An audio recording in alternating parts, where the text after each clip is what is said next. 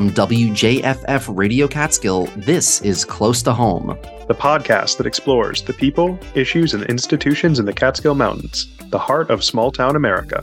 We're your hosts, Leif Johansson and Nate DePaul.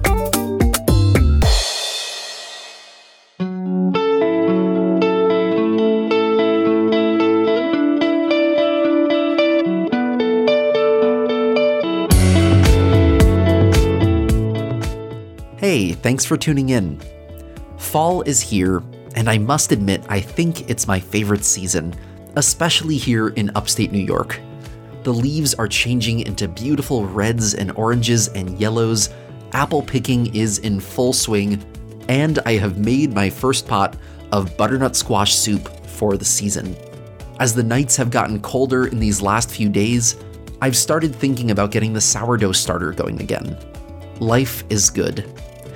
But fall also means that hundreds of thousands of New Yorkers are getting ready for their own tradition hunting season. Of course, it's not just one hunting season, it's a handful of them for different targets and for different weapons. But most of them are coming up in the next few weeks. And at the time of this recording, bow hunting season is already well underway. I've wanted to do an episode on this for a while because even though I didn't go hunting when I was growing up, virtually all of my friends and their families did. And until not that many years ago, my high school used to close every year on the first day of hunting season.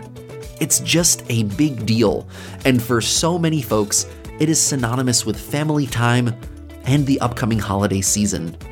So, in recognition of the cultural and environmental significance of hunting season in our communities, I sat down virtually the other day with Jeremy Hurst, the game management section head for the New York State Department of Environmental Conservation, to learn about the current state of hunting in our region.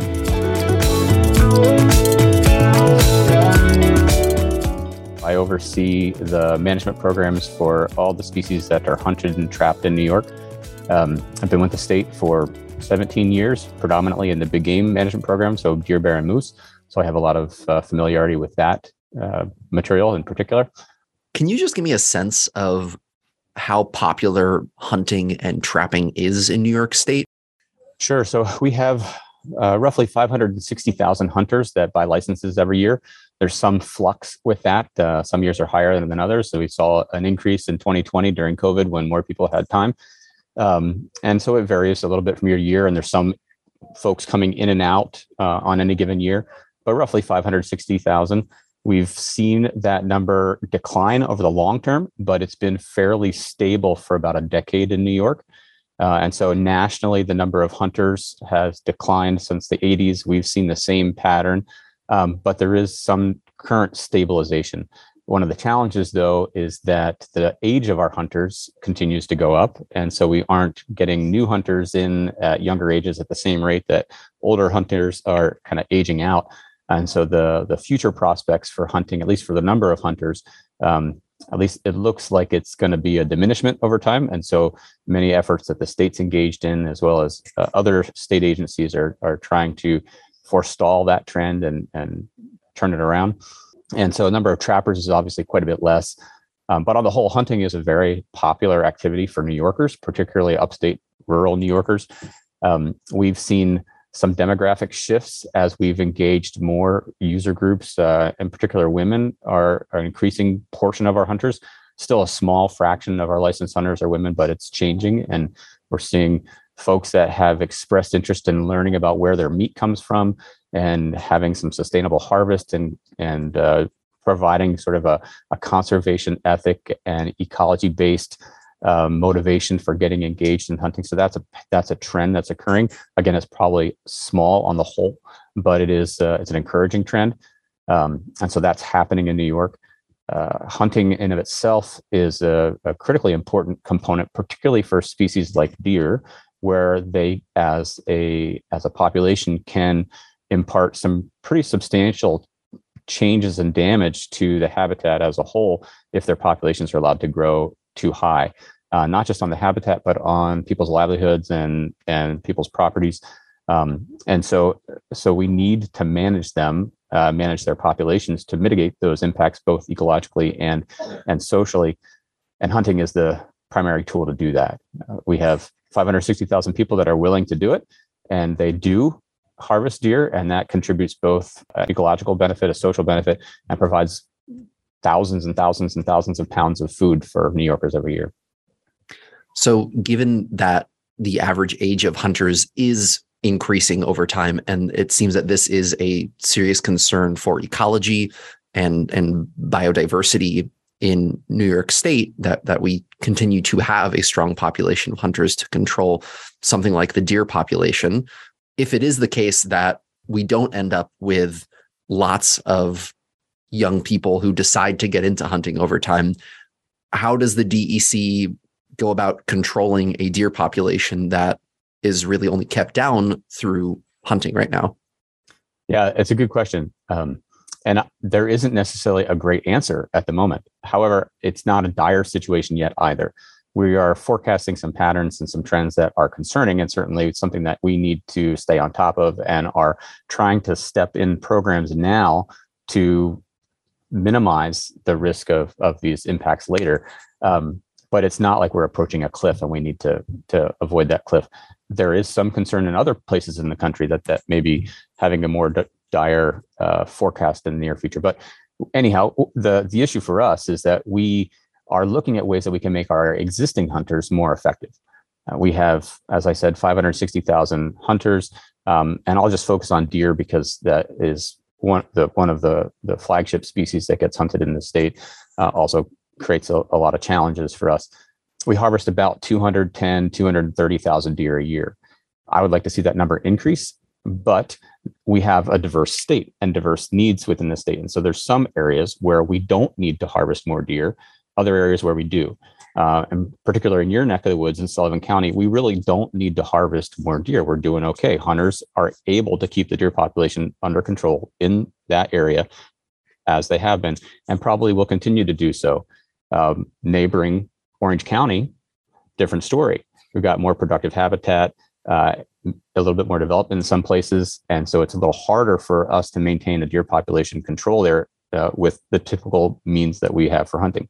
Which is why in the neighboring county there, in Orange part of Orange County, we have implemented an early September season for antlerless deer to give hunters a new opportunity to take advantage of a longer season to focus their harvest on antlerless deer, which is going to have the most impact on managing the overall population. So you're going to start to see over time, not next year necessarily, but in the future, as we look for strategies to make existing hunters more effective, giving them additional opportunities, um, creating new incentives to to have hunters take more deer uh, or to take a deer are there other species that also have an overpopulation problem that that hunting or, or trapping impacts?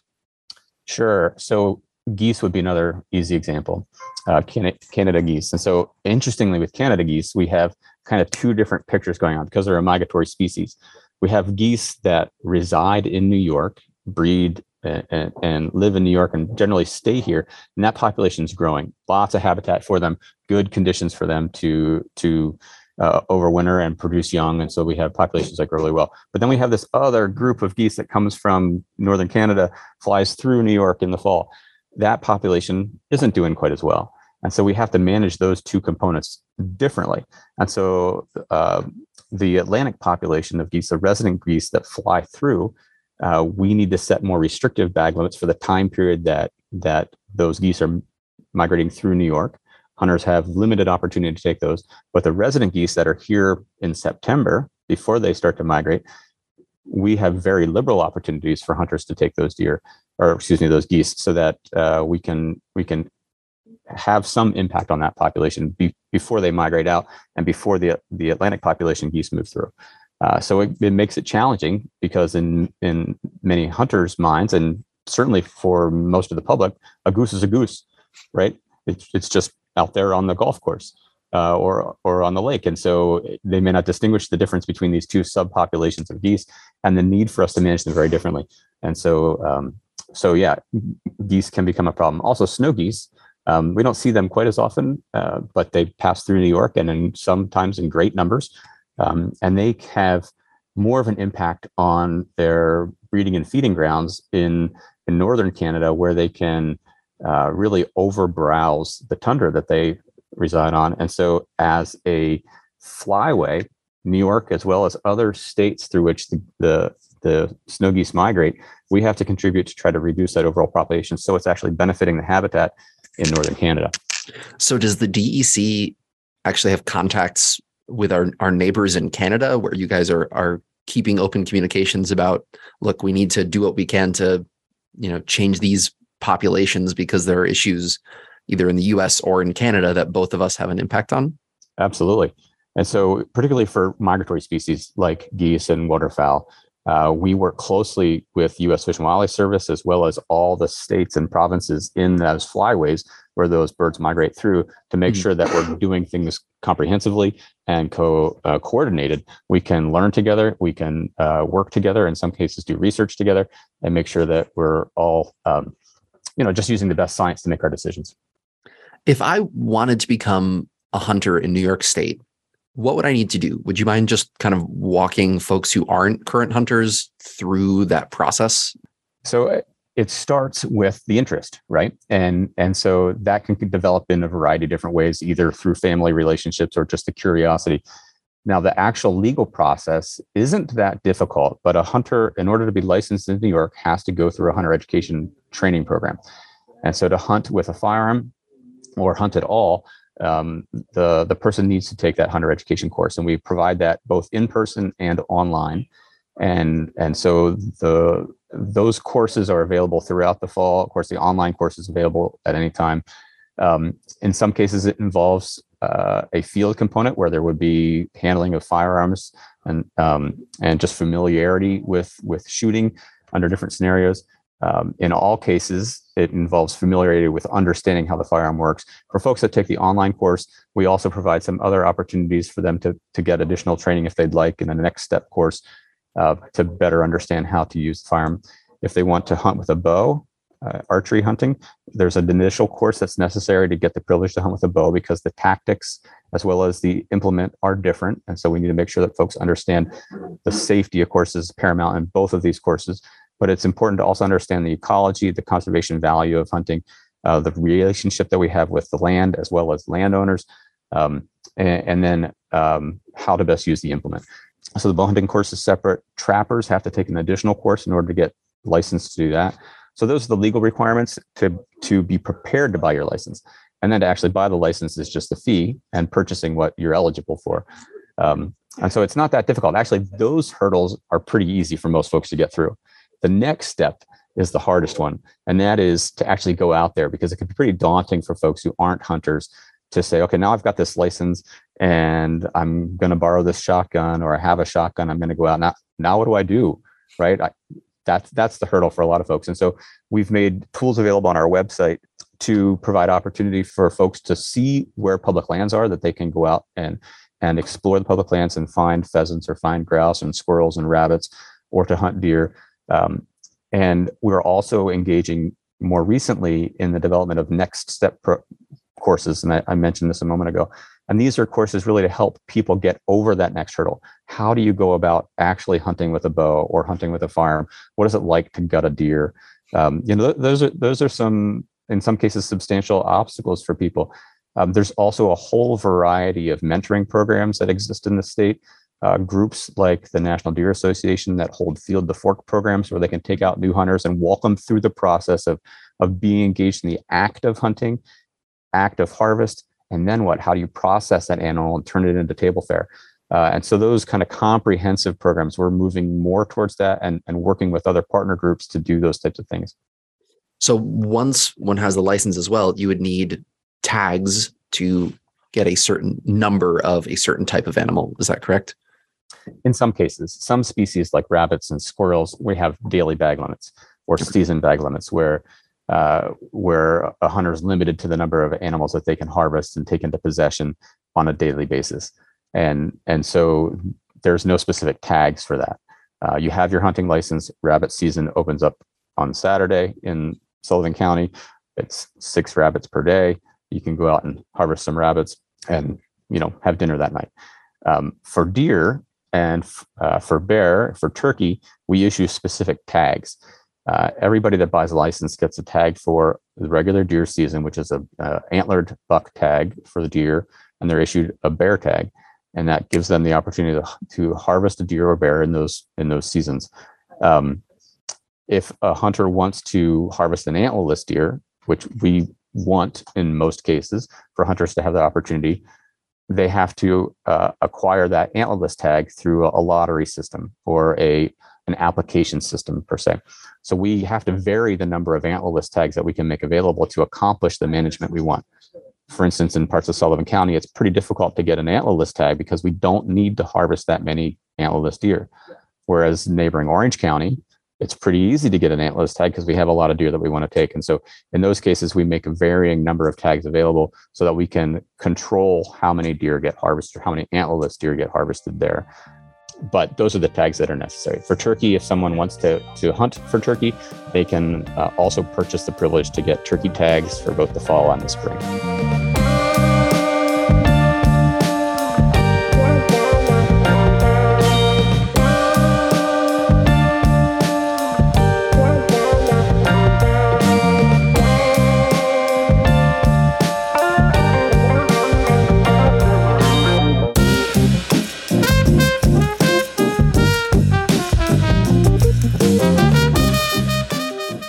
How have firearms laws and regulations changed in, in New York in recent years, and how has that impacted hunting and hunters? Yeah, so I mean, hunters use firearms, right? So they're either firearms owners or firearms users, and uh, and when the law, uh, when the state's laws change, that it impacts how hunters either possess, purchase, or or transport their firearms. Um, so there have been several new laws that were in place this summer we have posted information on our website to try to give hunters and gun owners more detail about the implications of those new rules. Um, it will affect how hunters transport their firearms, but doesn't necessarily affect how hunters engage in the act of hunting in the field. Um, there are some restrictions in terms of where uh, hunters may be when they're not hunting. Uh, so if they have their firearm, there's limitations on where they may be in, in that case. Um, but for the actual act of hunting, there's relatively little impact. Getting to your hunting spot, there are some impacts, and so this is really nuanced. The and I think there's gonna there there's a lot of question in many folks' minds as to that, and and so it's more than we can cover here. I guess I would just refer hunt, uh, hunters and gun owners to our website where we've posted several documents and frequently asked questions that really get into all the details about how it affects gun owners but as we are learning, there are more questions that come up because there are nuances. Uh, and so we're still taking questions from folks and trying to get greater understanding of the implications of the new laws. Um, and so I would refer people to our website. You can go to just do an internet search for New York DEC hunting, and you'll find our main hunting page with a link for those those documents. How is hunting itself policed and regulated? Is it the DEC that would be responsible for enforcing laws around hunting? Is it the DEC? Are police officers responsible for in, enforcing the different policies around making sure that people are safe when they're hunting? So DEC has our own arm of law enforcement, Environmental Conservation Police, and they're charged with enforcing environmental conservation laws and regulations. Um, the way this works is the, the state legislature and governor have written the laws of the state that affect how hunting occurs uh, in in large ways, uh, in most ways. But they've also granted the Department of Environmental Conservation, us, with certain authorities how to manage species and so on, and how to set regulations for how we manage. So some aspects of hunting are governed by state laws. For instance, you can't hunt over bait, state law. But some aspects are regulated by by DEC through regulations. Now the nuance is different some things like bait would have to require a law change by the legislature to, to shift. Other things like uh, the time of day at which deer hunting occurs are set by DEC through our regulation. And so we made that modification last year so that hunters can now begin their daily hunting of deer or bear a half hour before sunrise and end a half hour after sunset. That's a recent change that we made by regulation. Doesn't require a law change. Our conservation officers for, for Department of Environmental Conservation enforce those laws. And so, for instance, shooting from a vehicle is a state law, prohibited to shoot from a vehicle. Our enforcement officers would would would handle that as a violation of state law. And so it's a combination of both the laws and the regs, the regulations that govern what hunters can do. A, a large part of what our hunters learn in their hunter education class uh, is an exposure to those laws and regulations. And of course, every year we publish this regulations guide, this booklet that has a summary of all the hunting and trapping regulations and laws as a means for hunters to be aware of what their limitations are. What do you think the biggest misconceptions are that people often have about hunting? they're, they're broad. I'd say what we hear most often from folks that aren't familiar with hunting is a lack of awareness of the safety side of things. There may be a misconception that hunters are just shooting their firearms willy nilly off in space um, at anything that moves. And the reality is, hunters are um, are very safe, and the number of incidents that we have uh, is very few relative to the number of people that are out in the field. Um, and we, through years and years of ingrained hunter education and teaching safe firearm handling practices, we have that benefit. Um, we're seeing that benefit in very few injuries from year to year. Hunters are keyed in on trying to harvest a specific animal, uh, and and so they need to be aware of where that animal is relative to its surroundings and what you know what other risks may be out there like houses in the background that sort of thing. Uh, but also they're not just shooting at anything that moves because they need to make sure that what they're shooting at is is a black bear uh, and not not a black lab and so there's maybe a misconception in terms of risk. The risk uh, related to firearms used by hunting is is quite small statistically risks associated with other sporting activities are extremely high relative to injury related to, to hunting activities. So that's one. Um, but certainly, you know, just the use of firearms is is intimidating for a lot of folks, and so I can understand that uh, that starting place of of concern.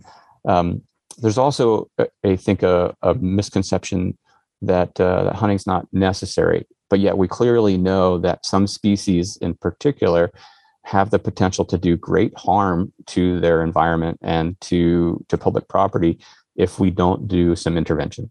Or we're way past the situation where humans aren't on the landscape and populations can regulate themselves. Uh, we've influenced the landscape such that we need to also intervene in these populations and so hunting provides a critical tool for us to do that. And so there is great benefit ecologically as well as socially uh, for hunters to do that work. Why is it that we have uh, hunting seasons when we have them? You know, why is it in the fall that we have most of our availability for hunting seasons? Is it related to something with people or is it related to something with with the animals? And and why do we have different seasons for different types of weapons as well? So there's there's multiple facets to that answer. Um, some of it's just tradition hmm. right? It's, it's it's happened this way for hundred years, and so that's how it happens. And so there's okay. um, there's some aspect of that, but we're we're not in a scenario where New Yorkers broadly need game meat to subsist, right? We're not just all feeding our families strictly with game meat. Um, and when that occurred, there really weren't seasons. Um, and a consequence of that is when people hunted all year long to, subs- to, to provide for their families uh, and to provide for others, populations really plummeted across the state. And we had situations where there weren't deer or turkey or bears in many places in the state because they had been hunted to to almost extirpation. And so that we needed as a state to step in and set some boundaries in order to preserve the species. And so then you define the parameters for how you can have sustainable harvest to provide those benefits, both in terms of protein and hides uh, for for human use. There's a balance between providing opportunity for for the public to use and to benefit from these wildlife resources but also to do so in a way that's that's responsible and sustainable. And so with that there's a couple factors. Uh, when we're talking about animals who have that have hides that may provide value for for fur purposes or for leather purposes we want to do that harvest at a time when those hides are in good condition. So taking a bear in in june when its hide is super thin isn't going to be a very attractive hide resource. Same for furbearers, for coyotes, and, and fisher, and so on. We also want to make sure that we're harvesting species in a time that's biologically appropriate. Harvesting deer in June when they've got dependent fawns isn't biologically appropriate. And so we harvest these species at a time when the young aren't dependent, when the population has gone through their breeding season or will still go through their breeding season in a way that isn't impacted by the harvest in a substantive way. And so you can perpetuate the species that way by still achieving that, that desired harvest. So there's a combination of factors there tradition, biology, uh, all come into play.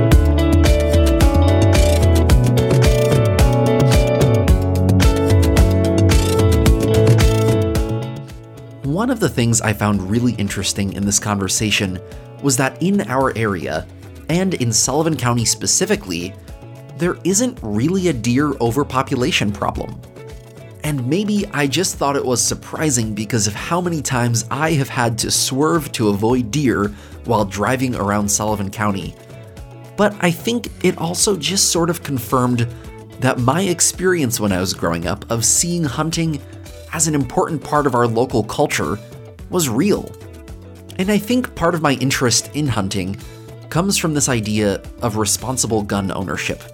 That despite living in this country with an estimated 400 million guns, and that is 1.2 guns per person more than any other country on Earth by a long shot, and an epidemic of gun violence, there are still people who own guns not out of fear of one another, but as a legitimate tool to sustainably harvest local meat and to help maintain a healthy and productive ecosystem. And on the topic of hunter safety, Jeremy was right.